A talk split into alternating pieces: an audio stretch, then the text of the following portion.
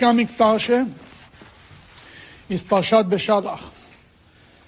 We will learn about the exodus of Egypt, how the Jews actually left Egypt, and they went, they left Egypt, and then they, were, they left Egypt on the first day of Pesach. That's what really happened.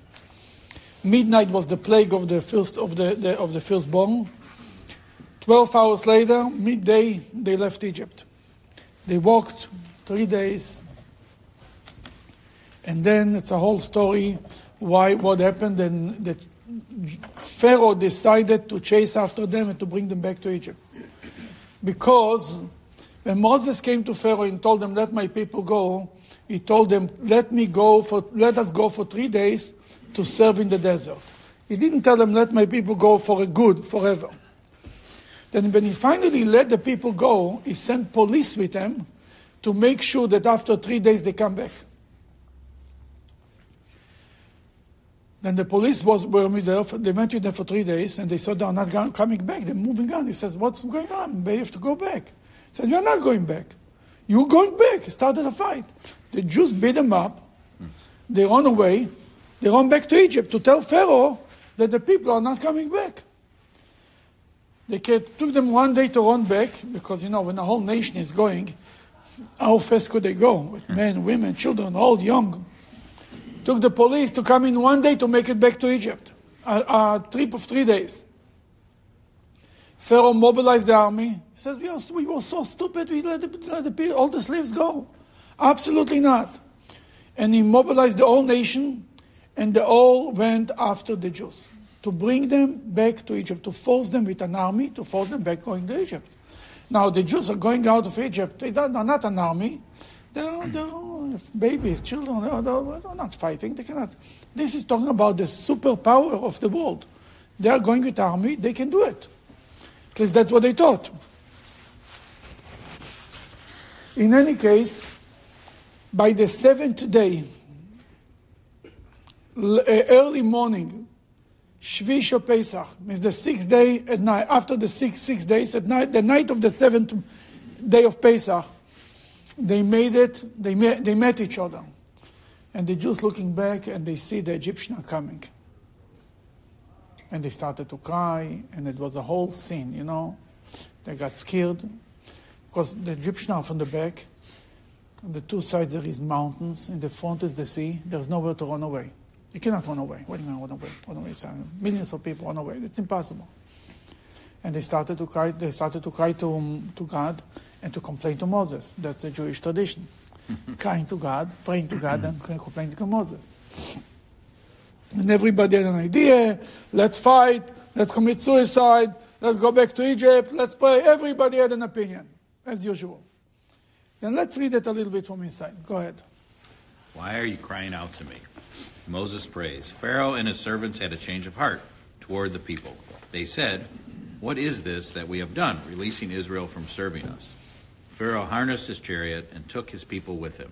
He took six hundred select chariots and all the chariots of Egypt, with officers over them all.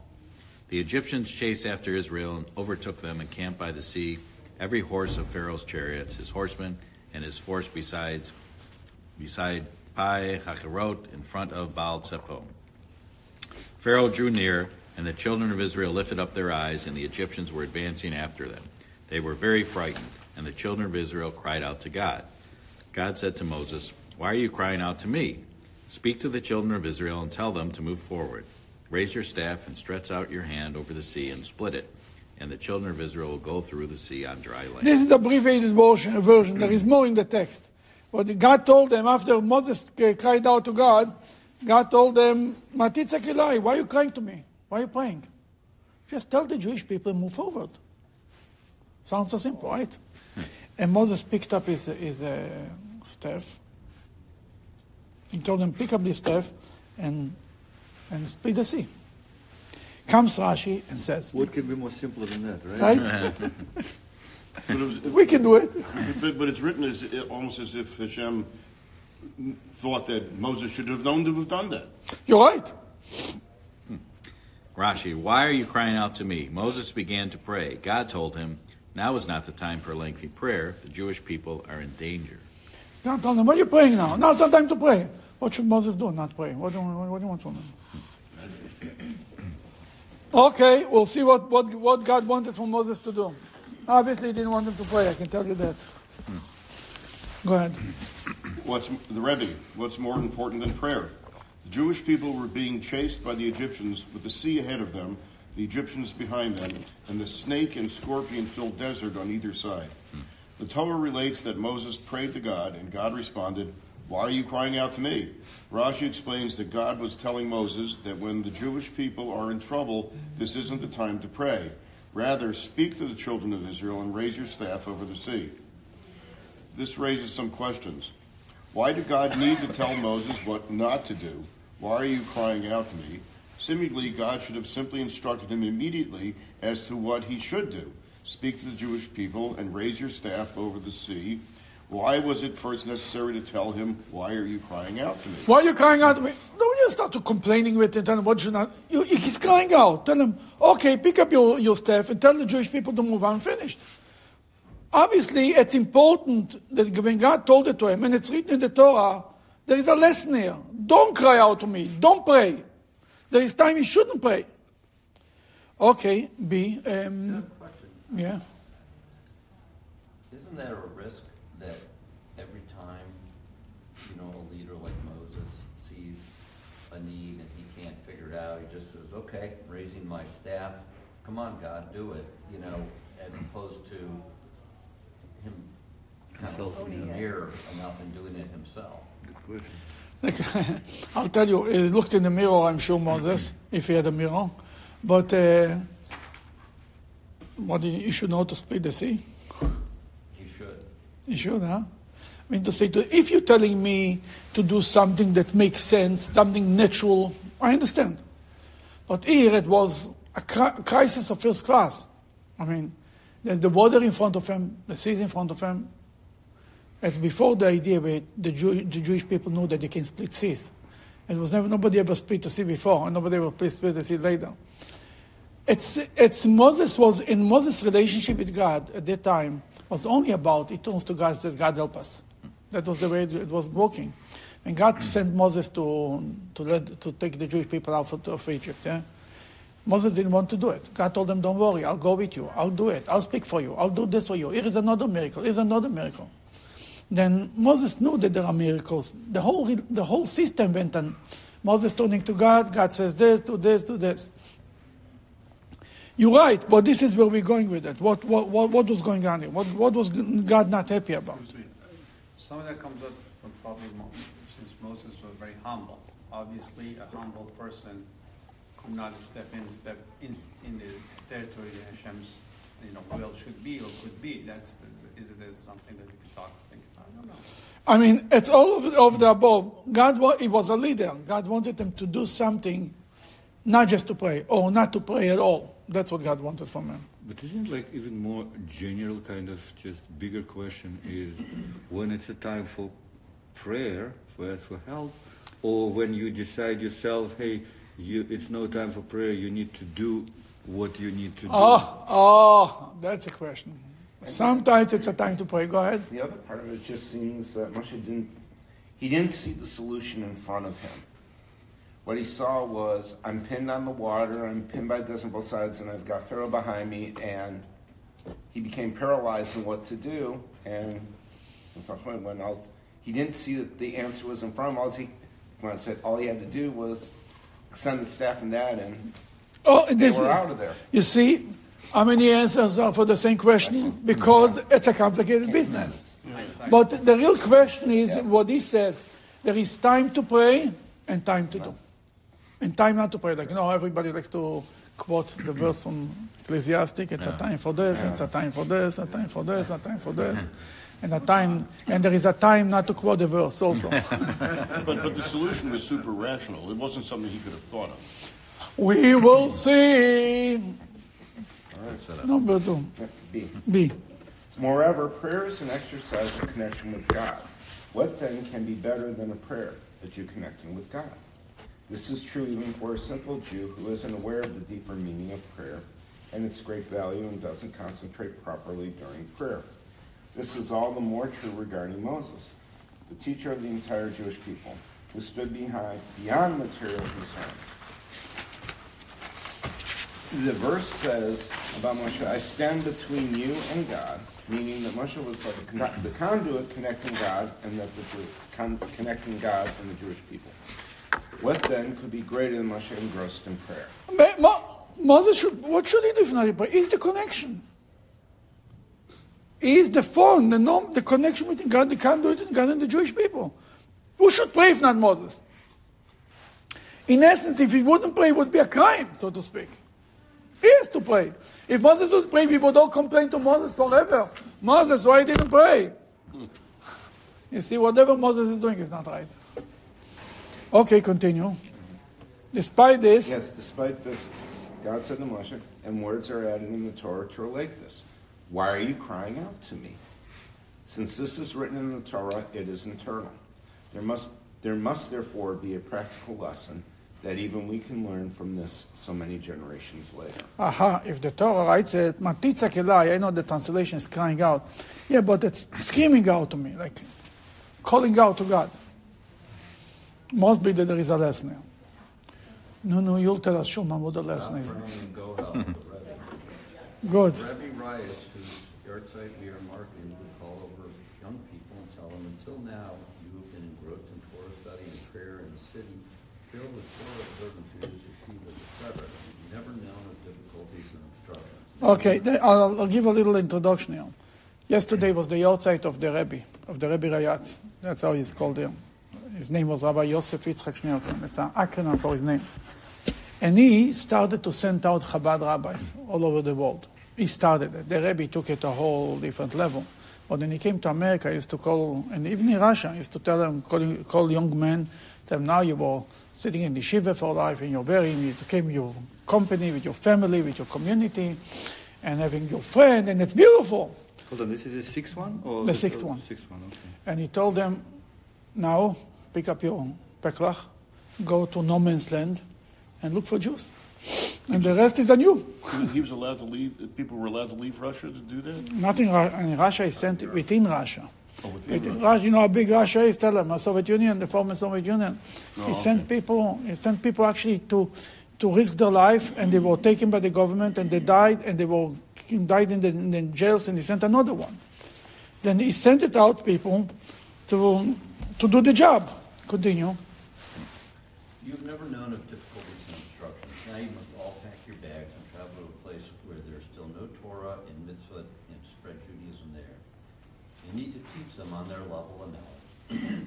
The Hebrew alphabet, the basics of Judaism, the basics of mitzvah, the laws of kosher, Shabbat, and, fam- and family purity. When told this, a person can respond with an argument. You see, the Rebbe tells them, go to a place. What are you going to teach your people? They're not such big scholars. You teach them Aleph Bet. You sit down with them, with them and you read Aleph Bet. I'm, you know, many yeshiva students are sure that they are the gift, uh, God's gift to humanity. I'm such a scholar, I can be the head of the yeshiva. Who knows, I can going to, I'm going to be the next Moses. And you're telling me, go around and uh, be busy with this. Go ahead. I have spent my entire day studying and praying. Everything I study is certainly God's Torah. And when I pray at whatever level of concentration, I am elevated. Why then should I travel to a strange place where I don't know if I will be successful? I don't know if anyone will listen to me, and there are various difficulties and obstacles. You see, it's going to come to a place. Who says anybody wants my to, to buy my what I'm selling? Who says anybody wants to hear Judaism? I'm not talking today. I'm talking about sixty, seventy years ago, when nobody knew the concept of spreading reach outreach, reaching out to other Jews and selling Judaism was unheard of. The people look at you, why should regular secular Jews want even to learn this? They didn't believe that there is a there is a seller, there is something that other people are looking for, looking for to, to share with. Then I have no chance to even succeed. As people told me when I came to Solon, Rabbi, you came in in the wrong uh, exit. You had to go to Cleveland Heights. You made the wrong tour. Really, somebody told me that. He's here now, but uh, yeah, go ahead. We're told to stop praying and get involved in physical activism, engagement with other Jews, speak to the Jews. This serves as instructions of all. Okay, let me tell them what. Don't don't worry about it. Go out and go to the Jewish people and talk to them. Stop praying. We tell the Jew, stop praying, stop learning Torah, and go out and do something. He prays. Praying sometimes is an escape. Safe. You have to do something. Oh, he's praying. You see, the Talmud says, you see, uh, a, a big tzaddik, a big yeshiva student is very holy, sees a woman drowning. You cannot start to schlep women from the water. What's his name? It's not, it's not, it's not snizdik, it's not uh, modest. You pray, God should save her. Don't pray, jump into the water, save her.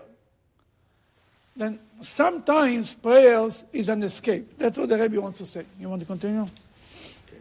Know that there were once a Jew named Moses. Personally, he was completely beyond the material world, head and shoulders above the people. Maimonides writes about the differences difference between the prophecies of Moses and those of the other prophets.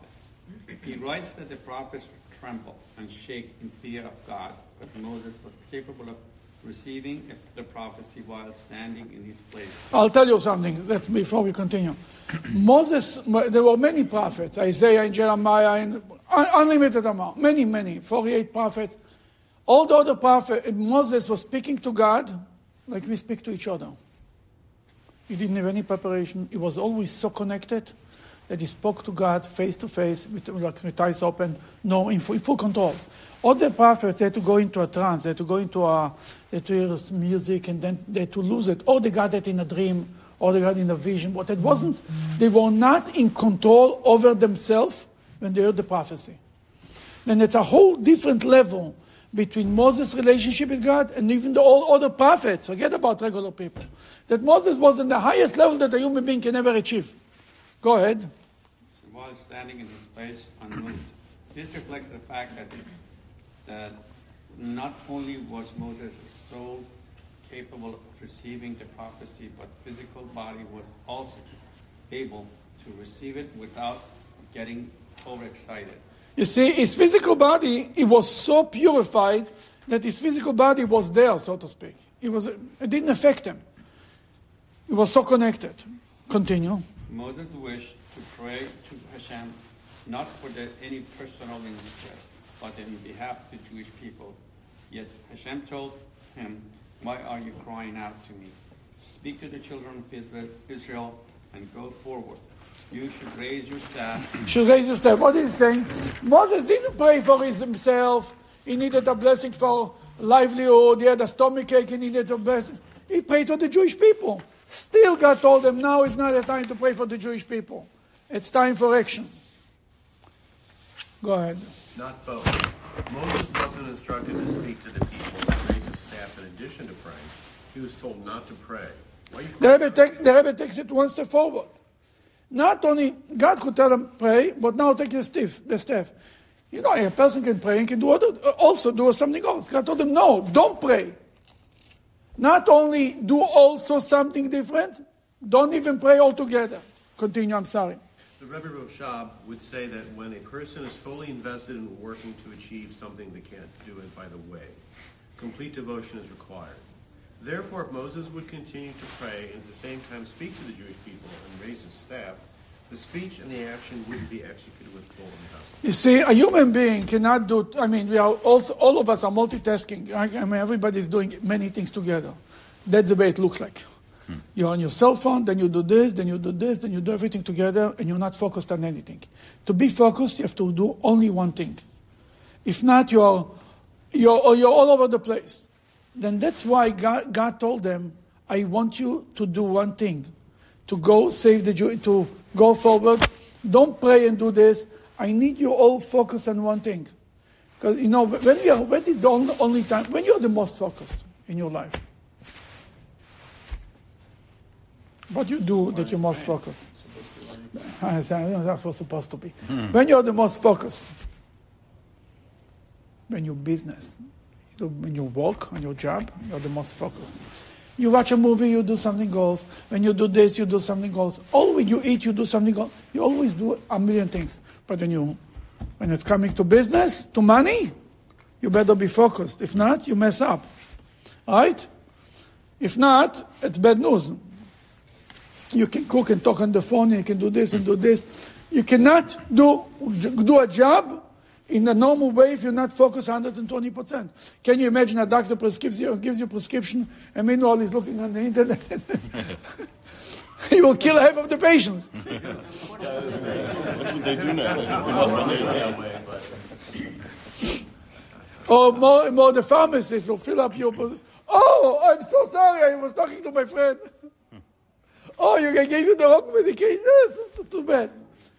When you yes to be, you have to be fully invest, inve, invested in the prayer. You know, we say there is a prayer that says, "Kol atzmotai tomarno." All my bones will speak to God. What means all my bones will speak to God? They'll shake all, shake all my, all my bones. All my bones will speak to God means I'm so focused. You know, you cannot do exercise. I heard that from people who do exercise. Man, I never do that. But people who are like uh, lift uh, heavy weights, they say, they tell me that they a day is not focused. It's not even bothering. To to really do it, just to be completely focused, not to have anything on his mind, to be completely focused in what he's doing. Yeah. The same thing we need to pray here. That's why God told them, I don't need you to pray and to help the Jewish people. Don't pray. Because I need you to be completely focused on the Jewish people. Continue. We learn from this. We learn from this that, that when the time comes to save a fellow Jew, the welfare of this Jew takes precedence over all else. Even if this Jew is an idol worshiper at the moment, to save such a Jew, it is not only permissible to interrupt one's prayer, it is obligatory. We witnessed our Rebbe's conduct themselves in accordance with this instruction. No, as we mentioned last week, the story of the Alter Rebbe that in the middle of Yom Kippur, he went and he, he, he had a feeling there is a woman in the city who needs his help. He went to a, the edge of the city. No, he, he disappeared in the middle of the service, Yom Kippur Day. Nobody knows where he is. You know, people thought he went out uh, to the restroom. Five minutes, ten minutes, the guy's not there. They started to go to look for him. They spread all over the city. The Rebbe disappeared. The first Chabad Rebbe. Then they came, to, they, they found him chopping wood and preparing and, bur- and cooking a soup for a woman who gave birth to a baby. Just that she was freezing and shaking. Nobody was home. Her husband, the Goyser Tzaddik, went to Davon. And the synagogue, it's Yom Kippur, right? No? Mm. It's not Yom Kippur, or what is it? Mm. See, I Yom Kippur, in the middle of Yom Kippur, I had to go with my wife to the hospital. But um, I was not so holy. but, uh, but she had a baby in the right time. That didn't ruin anything. It was after my sermon, it was God. then, uh, then, and, and he came and... He stopped everything. Why? Why he did that? He wanted to show that when it comes to save a Jewish person, nothing is more important. He could send somebody else. He could tell. He himself went and chopped the wood and cooked the soup and fed the ma- the woman who was in bed. She couldn't move. He fed her until she got some strength. Then uh, we learn from this. Go ahead. You finished it? Yeah. One second. I don't, I don't remember if it. Oh, you finished the whole thing? Oh, one second. The bottom line is, not only you are allowed to stop the prayers, you have to pray the prayers. Don't pray, God tells you. And there is a Jew who needs your Yiddish, your help, don't pray. Go and help him. He's praying. Out of curiosity, what if it's not a Jew? Did you not help another person? We have to help another person, but this obligation of stopping everything and running there is a different story. Yeah, if you see somebody drowning, no matter if it's a Jew or not, you have to save every person. But to go to look for somebody to help him, it's only if it's a Jew. Okay. You understand the difference? Yeah. It's like, if it's my brother, I have a more obligation. If it's my cousin, I have a little less. If it's my second cousin, a little less. Mm-hmm. If it's my neighbor, I have a little more, maybe because he's my neighbor. But I don't have to go to Honduras to look for people to help them. Mm-hmm. I have to look... Then the point is, a person who helps for his, for his closer circle will help for the further circle too, because he's involved in it. Somebody is only worried about the people, but yeah, absolutely, you have to help everyone. Everyone. If somebody needs help, you stop everything and you help them. What's the question? No matter what it is. But to look for help, to look for somebody to help, that's, that's a job. That's what the, what the Rebbe is talking about. Leaving your community, going some, in the middle of nowhere, to helping somebody. Then here we learn from the story of the, of, of the splitting of the sea. In the same parsha, there is a similar message. It's unbelievable. By the end of the parsha, we read of this Parashat Beshalach, we read about Amalek. The story of Amalek. Who was Amalek? dis, um, hated the Jews. They I know that. Shekoyach. Who was Amalek? Who was Amalek? He was one of the kings. Who was Amalek? He was a grandson of Esau. Esau hated Jacob, and he inherited this hate to his grandson Amalek. And Amalek established a nation. And he ate the Jews. The Jews are leaving Egypt after the splitting of the sea with the huge miracles and everybody in again. God gave them manna, and that's unbelievable, right? Suddenly Amalek came sixteen hundred miles away, or kilometers, whatever. He was very far away. And he came out of nowhere to attack the Jewish people. The Jews left Egypt. He was living more closer to Israel. Maybe in Petra, I don't exactly know where it was. But he came from there, I think it's around Petra. He went to Egypt, to the splitting of the sea, where was the splitting of the sea, to attack the Jewish people. Out of nowhere. Then what happened? Go ahead, please. Where was um, Amalek? Uh, Amalek came and fought with Israel in Rephidim? Rephidim, yeah, that's the name of a place. Moses said to Joshua, "Pick men for us and go out and fight against Amalek. Tomorrow I will stand on top of the hill with the staff of God in my hand." Joshua did as Moses had told him, to fight against Amalek. Moses, Aaron, and Hur ascended to the top of the hill. Okay. Hur. Okay. What is happening is that Moses knew that the Amalek is coming to attack the Jewish people. He told his right-hand man, Joshua, go choose, choose people and fight with them, with them, to, war, to fight the war with the Amalekites. Righteous people, people uh, that God will protect them. He tells them, tomorrow I'll go on the, on the top of the mountain with the, with the staff of God in my hand, and I will pray for you, and you will be there. You'll do the war. Joshua did exactly what Moses told them, and Moses and Aaron and Hur went up on the mount, on the on the hill, right? Who is Hur? Miriam's son. Miriam's what? Miriam's son. Yeah, Hur was Miriam's son. He was a very righteous man. He was from the next leadership, so to speak. And um, Hur, we don't hear from Hur a lot. You know why? We, what happened to Hur? Yeah, yeah, yeah. Huh? He got killed. He got killed. When? When? Where? At the um, what, the uh, golden calf.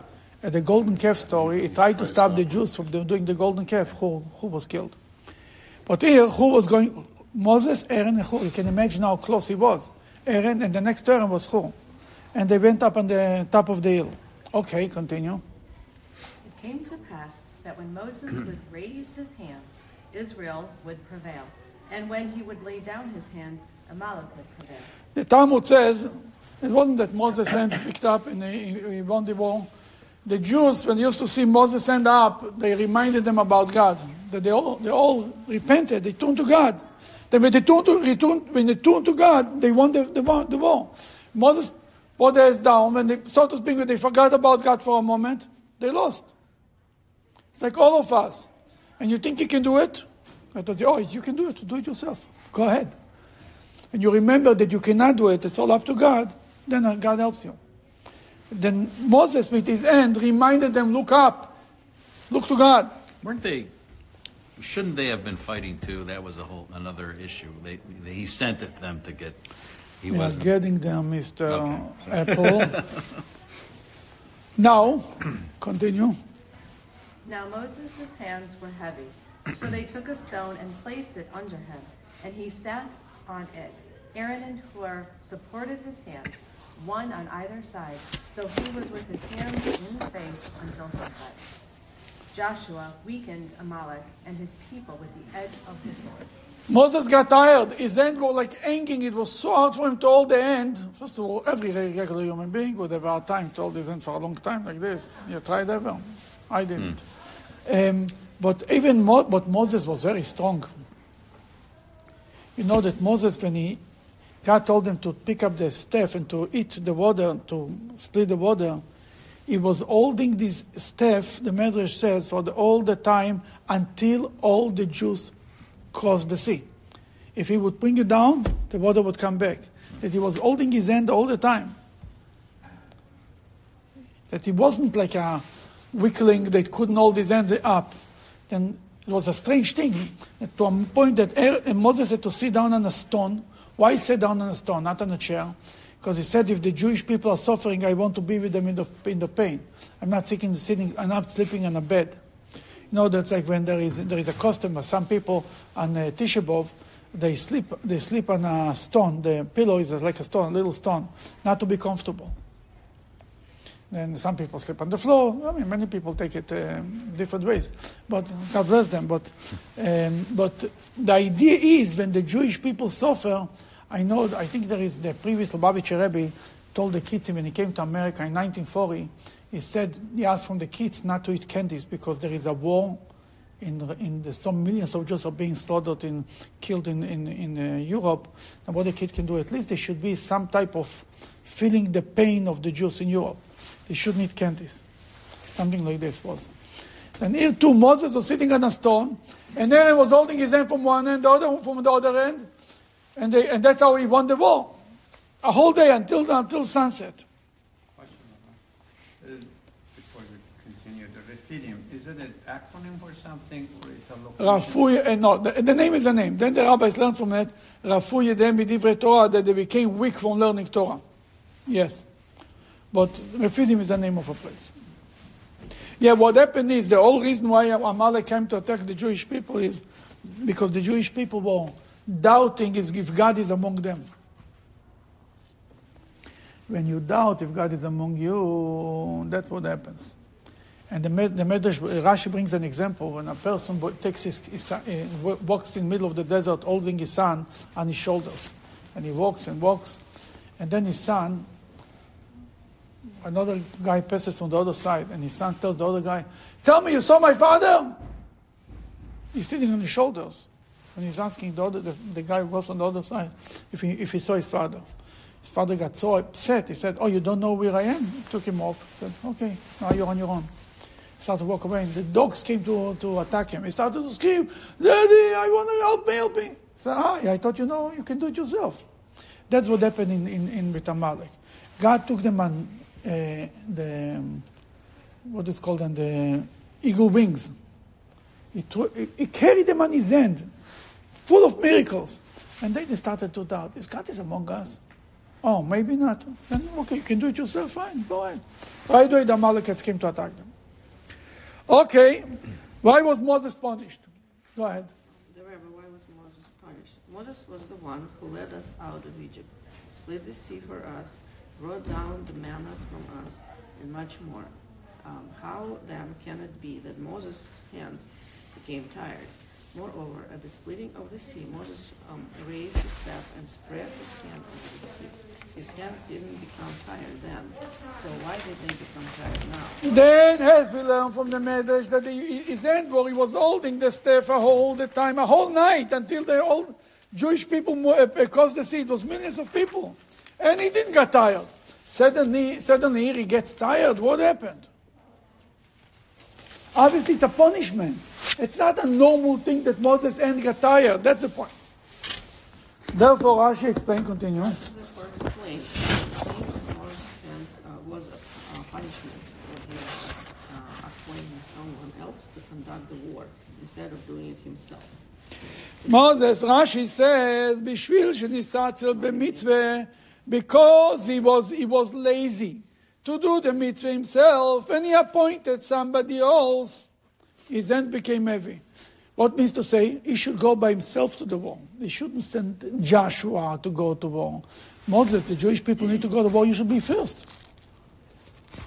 I'm number one and you go after me. What do you mean you're sending your uh, second in command? You tell Joshua, Joshua, go to war. You go to war. What? Is it possible that Moses was grooming him to take the leadership position? Until.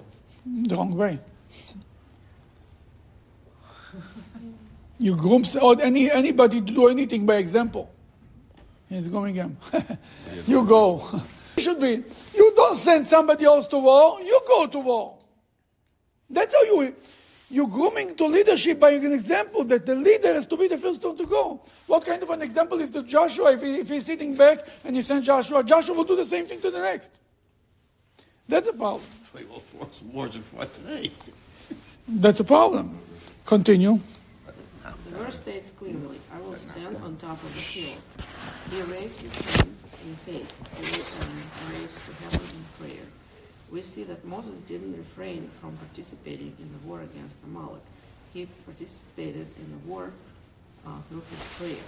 The Zohar teaches that Moses extended himself in the war with Amalek and the family realm to the same degree that Joshua uh, exerted himself in the uh, lower realm. Since Moses was uniquely qualified for success in the heavenly realm, why was the, he punished for appointing Joshua to conduct the war in the lower realm? The Zohar says something very interesting. It says that Mo- Zohar says if Moses was spi- f- fighting a spiritual war while Joshua was sp- fighting the physical war. It says you go down and you go to war, but I will going to, I'm going up. I'm going to fight a spiritual war. He couldn't send Joshua to fight the spiritual war. The connection upstairs only Moses had. Then it's obviously did the right thing. Then why is he deserving a punishment? That's the question. Rabbi, isn't it like uh, similar, I mean, I don't know, similar or people thinking about what's happening in Israel right now, kind of the same thing, you know? Some uh, religious people go and fight, uh, fight in the war, and some don't because they thinking that prayer is more important. And right. Some rabbis decide in one way, some of them decide in another way. And, Very surprising. And uh, uh, telling te- telling their people one way or the other, totally probably different or whatever. I'll tell you, if if if the like if right would... now when it's really really dangerous, like yes, anything, anything yes. Else. The pa- the question is. How much good they will, they will be there in fighting the war when they never had any training in any anything. But that's all the discussion. And here is what the Zohar says. Moses felt he will fight the spiritual war, and Joshua will fight the physical war. That's hey, that's a question. Yeah. One the other. Ah, absolutely. Yes, yeah, yes, yes, like, yes, wow. yes. God was punishing Moses, and Zohar saying, "Hey, he was kind of doing the right thing. Exactly. It will be more useful here than there." Ex- exactly, exactly, exactly. Yes. But he could have done it from the battlefield. He could have gone down and led the army and done it from down on the field of battle. Okay. Almost is equivalent to what there is, you know. The staff Yeah, yeah. You know, even in the army itself, in helping in helping the army, obviously, not everybody is on combat who goes actually to fight in Gaza. There is many, many people who are helping for the army, or who are soldiers, and they are the supporting uh, logistics. logistics and everything else. These people, what I mean to say, an army needs much more than just fighters. Yeah. The, the elite units, they do the war. But the rest of the people are very useful. The people sitting on the computers and make a, and watch the border from the on the screens, and there, there is unlimited amount of work. So, uh, question maybe not easy to answer here. What what is the objective of prayer, and, and how do you know when you've gotten there? How you know when you've gotten there? Because this idea that you you know. I'll tell you. Prayer is, is no, no longer time for prayer, or there's some people maybe they're just praying too much and not acting. How, how do you know, like, okay, I've, I've sort of run out of room to achieve something here. What am I trying to achieve, you know, is, is the question that comes to my mind, at least. But your prayer is that you have to think, you have to, speaking to God, that's the main thing. Speaking to God, and you ask God from your, for your prayers. But sometimes when you pray too long, instead of doing something, it's an escape. God tells you, I pray, yeah, you prayed, very nice. Now go and do it. Make a vessel for the blessing, and the blessing is going to come. See, if, you, if a person doesn't go to his praying and doesn't go to work, nobody's going to, is not going to get a check in the mail. I mean, he has to go to, to, to pray. He has to go to work. You have to, you have to make a vessel for the prayers, for the, for the blessing of God to be fulfilled, to be, but how much is going, how much is too much? You'll know, don't worry. you know, it, it, it, really, that somebody is praying too much. But there is people trying who are, it's an escape, yeah. Okay, source number three. Moses said to Joshua, pick men for us and go out and fight against Amalek. Why did Moses rescue himself from the first war commanded by God? Moses is to be praised, for he understood the root of the matter. Moses said, I will wage the battle above, and you, Joshua, will fight below. This is the meaning of the verse, Moses would raise his hand, Israel would prevail. This refers to the supernal Israel. This is why Moses rescued himself from the physical battle, so that he would be able to be victorious above. Exactly. Moses did that for the Zohar said you just learned before. Moses did that for the sake of fighting the spiritual war. Supernal. Supernatural. Supernatural. Yeah. Supernal. It's above, the above. Okay, the Rebbe. Go ahead. The Rebbe hadn't come back. The answer is that the situation where Jews are being hurt, we must immediately go out to help them in physical war with our physical hands. The Rebbe says, when you see a Jew is being beaten up, you don't go. You don't engage in spiritual wars. You go and you save him. Those who are incapable of fighting physically should pray and recite psalms for victory in the war. But all those who are physically capable of fighting must go and fight. This is not time for recite psalms. Here the Rebbe says very clear: if you cannot do more, if you're not, you're not in the, the physical situation to go to fight, pray. But if you go to, you can fight. Prayer is an escape. Absolutely. Moses appointed someone else in his place and did not personally go out to fight physically. This is why he was punished by his hands tiring. Aha! Uh-huh. Because he could he could go to war. Moses was capable to go physically to war, and he didn't do it. Therefore, God punished him with, with his heavy hand. Why? What's beyond the heavy hand? Go ahead. You want to read? Uh, but how was Moses expected to know that he was supposed to go out and fight Amalek physically? Yep. He didn't receive any instruction to do that. The answer is that earlier at the sp- oh, the answer is go ahead. At, at, at, earlier at the splitting of the sea, God had said to Moses, "Why are you crying out to me? Speak to the children of Israel and move forward." Rashi explains that God was telling Moses that the Jewish people are in danger, and this isn't the time for prayer. He needed to speak to the people and tell them to move forward physically with their feet. It was less than a month ago. It was the story with, with, with the splitting of the sea. And there he also prayed. And God told them, don't pray. It's a time to do. That by now he knew he had to know better. Don't fight me wars in the above. Go out and fight with the Jewish people. Even at the Red Sea, though, someone, uh, Yehuda, jumped in. Someone had to... Nachshon, yeah. Yeah, not uh, Moses. Yehuda, yeah, but... Uh, yeah, uh, but even someone still physically had to jump in the water first. You're right. Somebody had to jump into the water. Somebody had to show total faith. It was one Jew before the splitting of the sea. He jumped into the water, and only when he almost drowned, then God split in the sea.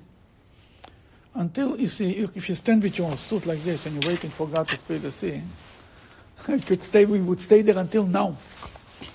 Somebody had to show faith to a level that is ready to die.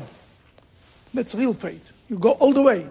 And only when you go all the way, you know, anybody, the people who are ready to go all the way are going to win a war. And people who are not ready to go all the way are not going to win any wars. That's the bottom line. And that's the problem by the wars that we are involved in lately. But uh, the Israeli, the young generation showed unbelievable sacrifice, and God forbid so many people were killed. But it's all about whoever is ready to go all the way is going to win the war.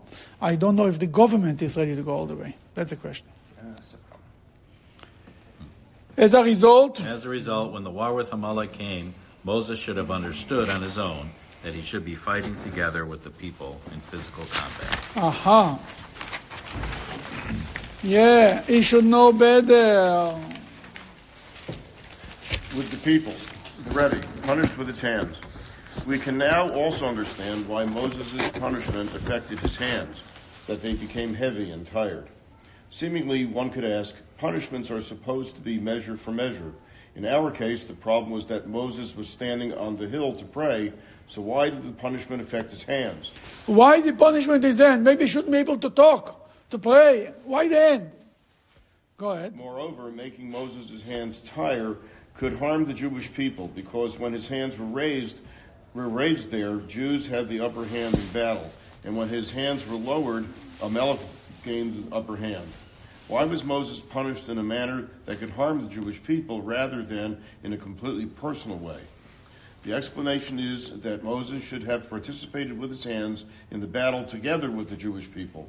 His punishment was measure for measure, with his hands growing tired. See, usually you say boots on the ground. Here it was about the hand, go with the hand and fight. And because he didn't use his hand for the right purpose, God made his hand heavy. He wanted to tell him, where is the problem? With your hand, you should go and fight it. Now, now it's not time for your mouth, it's time for your hand. And Moses should know better from the story of the splitting of the sea. That was just a few weeks before that. And that's why he was punished, because he, if you, are, you, you say there is always a discussion, what is more important, to pray out? Here you see it, for Moses, God was expecting of Moses to do better. And actually, because Moses sent Joshua, God told Moses, right after this, tell Joshua to tell the Jewish people to remember what the Amalekites did them. That was a, a signal to Moses that Joshua is going to be the leader of the Jewish people. Right there, this is talking about a few weeks after they left Egypt. In the text, it's already a signal that Moses is not going to be the one who will lay, lead the Jewish people to the land of Israel.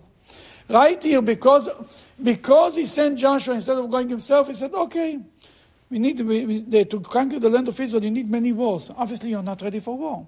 We'll send Joshua. Even later, right before they entered the land of Israel, Moses himself kicked, killed Og. Og was a giant. And Moses was four years old there. He was one hundred twenty years, and he killed by himself Og. That shows you that four years earlier, for sure was able to go to war. Because he appointed Joshua, God told him, okay, you appointed your own leader. You created your own destiny. And Joshua is going to be the next leader. Will lead the Jewish people into the land of Israel. You know, officially, Moses heard the news right before when he hit the rock. And God told him, you'll not enter the land. But really, God, God already sent them hints that this is going to be the situation right in the beginning. The next line, it's not quoted here. It, uh, Sim be'ozne Yeshua, put in the ears of jo- tell Joshua to tell the Jewish people that I will, they have to remember to erase the, the I will erase the, the Amalekites on the face of the earth. That Joshua will tell the Jewish people.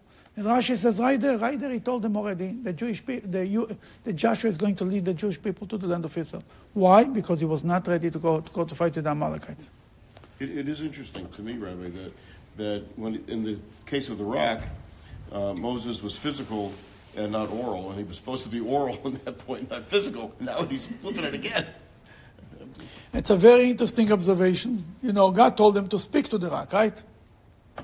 And here, here God told, wanted for him to go to war, physically. There God wanted to be spe- to speak with his mouth, and he used his, and he used his hand. Actually, that's what happens. When we when we use the wrong things in the wrong place, then the, the second time we, we, we again use the wrong things in the wrong place. It happens many times, and you see around in life, see people use the wrong, the, they make the wrong, the, the judgment in the wrong place in the wrong time. It's all about using the right thing in the right place. And when you don't do it in one place, in the other place, you make the same mistake in the other direction. Yes. And if it happens to Moses, you know, it shows you how human everybody really is. Yeah, yeah. That's why it's written in the Torah, not to embarrass Moses, it's to teach us what to do and what not to do. Yeah. And we always use, you know, um, that's exactly a perfect example. When you have to use your mouth, use your hand, you use your mouth. When you have to use your mouth, you use your hand. Everything in the wrong place, in the wrong time. That's perfect. That's uh, that's uh, that's called in Yiddish a goylem. Somebody is using the wrong thing in the wrong place. You know, there's a, a joke about... Uh, A mother taught her, her, her daughter, her son, you know, when you see a parade, many people go together. Used to be, in the olden days, used to be two types of parades. Even when they used to take a bride to the chuppah, they used to take her from the home to the shul, to the to the chuppah. And everybody used to go behind and sing and this. So she told them, when you see a parade, you have to go on and say Mazel Tov. Fine. One day comes some crying, said, what happened? Says, I listened to you, I run, I saw a parade, I run, I said, Mazel Tov, Mazel Tov, they beat me up. It was a funeral. You know, that if you do the wrong words in the wrong place, everything goes like this. That's all about, and for this alone you need the blessing from God, to say the right thing in the right moment. Not to miss, you know, people time, many times come to to offer condolence, and they say the wrong word, and you know, it's, and people tell me later, you know, people tell me that, and I was so insulting, and You know, sometimes, God forbid, somebody losing a child. People tell them, oh, don't worry, you have other children. So I don't, they, they don't know that they have other children. What kind of a, of, of a comfort is this? And it's all about, then, yeah, that's what you learn from it. Source number four. You? Who, oh, is, who is supposed to read? No, you read. You read already? Uh, yeah, I did. You did, and you read. No, but you want me to read? No, no, you read. read. You read already or you didn't read? I don't, I don't remember. Okay, go ahead. Source four. Indeed, he bore illness. And, and now we're talking about Mashiach. Oh, what's Mashiach? Go ahead. He carried them, yet we considered him beaten by God and oppressed. He was pained because of our transgressions, crushed because of our iniquities. The chastisement of our welfare was upon him, and with his wound we were healed. This is written about the Mashiach from the book of Isaiah. He, he carries our pain, he suffers from us. Why why is Mashiach supposed to suffer from us? Suffer suffer from our from our sins, from our, from our transgressions. Go ahead. Source five. Rabbi Yehoshua ben Levi met Elijah the prophet at the tomb of Rabbi Shimon ben Yochai. Oh, at the tomb? At the tomb? Yeah, yeah, yeah, yeah. Go ahead. He asked Elijah, when will the Mashiach come? Elijah responded, go ask him yourself. Where does he sit? Asked Rabbi Yeshua. At the gates of Rome came the answer. How will I know it's him? Asked Rabbi Yeshua. He will be sitting among the paupers, sickly. All of them untie their bandages and tie them all at once, but the Mashiach unties one bandage and ties one at a time. He says, perhaps I will be needed to bring about the redemption. Therefore, I will never tie more than one bandage so that I will not be delayed. Basically, Elijah the prophet tells Rabbi Yehoshua ben Levi that Mashiach is busy with bandages, with sicknesses. He's full of pain, right? Why Mashiach has to be full of pain? What is this business? Why he couldn't drive in a big Cadillac, hmm. be happy, after he ate a good meal in a restaurant? No, a Tesla, a Tesla. Yeah, I don't know, whatever. Why, why, why has to look like a Zoid Nebuch Mashiach, skinny, in pain? What's going on? The Rebbe, go ahead. The Rebbe, how can it be that Mashiach is suffering from wounds? The reason is because I am with them in their trouble. Mashiach is together with us in whatever situation we find ourselves. You are all with us. You give people suffering to feel that it's wrong with us. It doesn't want to suffer. Spiritually, it's only pain that he is well attuned to. He suffers physically in pain that he, that we simple people, people feel strongly. As simple people, we know suffering to mean financial difficulties, wounds, et cetera. Mashiach suffers these pains along with us, and this is his greatness. Mashiach, because the Jewish people suffer, Mashiach suffers together with them. We suffer, is is feeling the pain of the Jewish people. It's not like disconnected and, and uh, aloof, and he's, he's doing his own business. A Moshiach means somebody who feels the pain of every Jew. If you cannot feel the pain of every Jew, he's not, he's not a Rebbe, he's not a tzaddik, he's not a Moshiach. The same thing, the doctor's question. The, the story is about the previous Rebbe, that the doctor came and asked him, one of the doctors took care of him, he asked him, one, asked him once like this, they asked him, he was paralyzed, he couldn't speak. Speaking very unclear for many, for years, for at least ten, fifteen, twelve, thirteen years. And it got worse and worse. Then they asked him, Rebbe, your all power is in your mouth, that you can inspire people. How is it that God makes you suffering in your mouth? The question was more to, to awakening in the Rebbe himself, the power he should pray for himself for this. Then there's another story that we, we, he came in, he went to America, to, he went in, to Israel in nineteen twenty-nine. He came to visit in Israel for two weeks. nineteen twenty-nine. Huh? Isn't that right about the time during the uh, Arab riots? Oh! twenty-nine. He left Israel. While he was on the boat, he heard about the Arab riots in Hebron. And he was there a few days before that. He had a terrible uh, kidney attack, I think, in the, on the boat.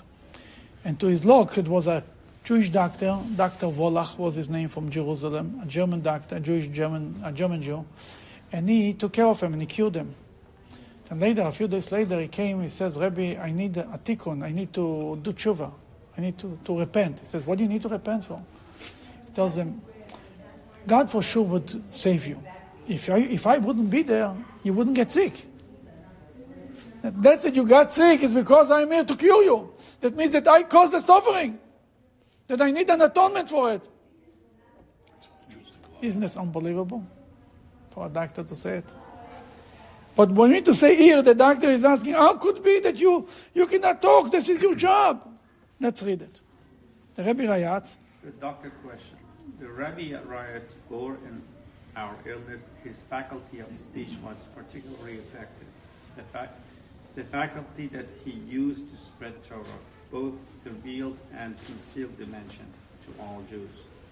The Rebbe Rayatz was asked about this.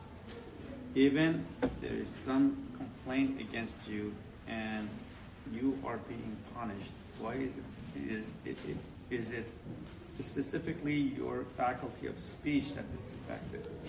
Is it the faculty you devoted completely to Hashem, using it in your entire life to spread Judaism with absolute spiritual and physical self-sacrifice, successfully transforming the, this world to serve as a home for Hashem?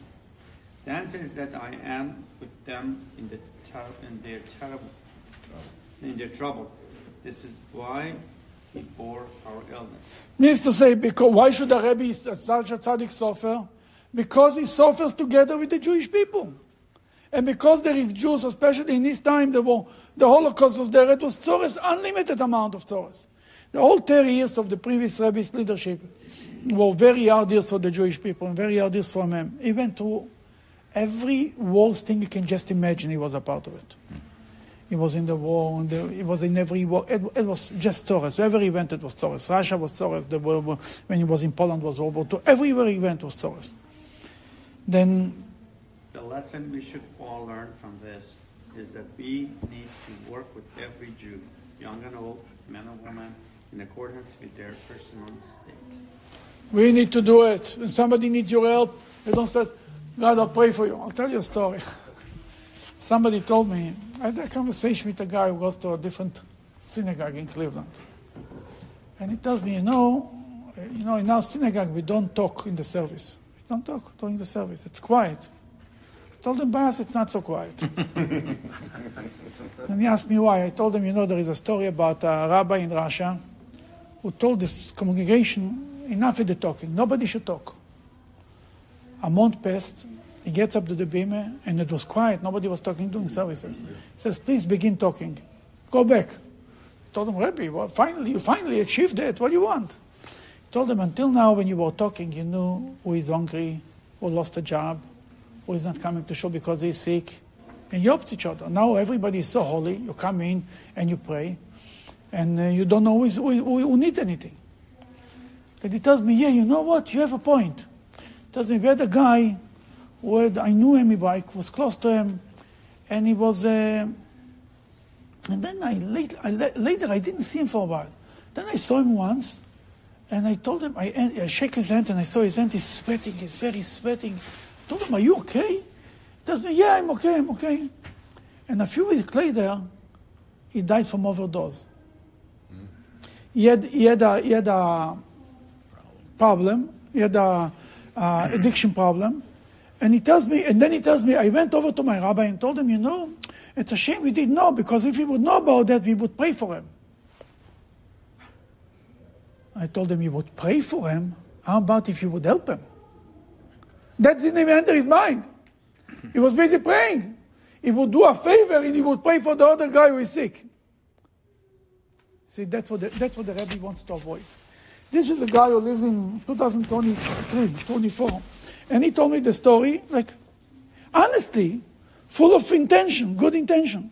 Tells me, I told my rabbi, if you know that he's sick and he has a problem with this, the, the addiction, with the drug addiction, and he's, he's, and he's uh, struggling with this, we would pray for him. I looked at him and said, you would pray for him? You would go and help him. You would do something to him.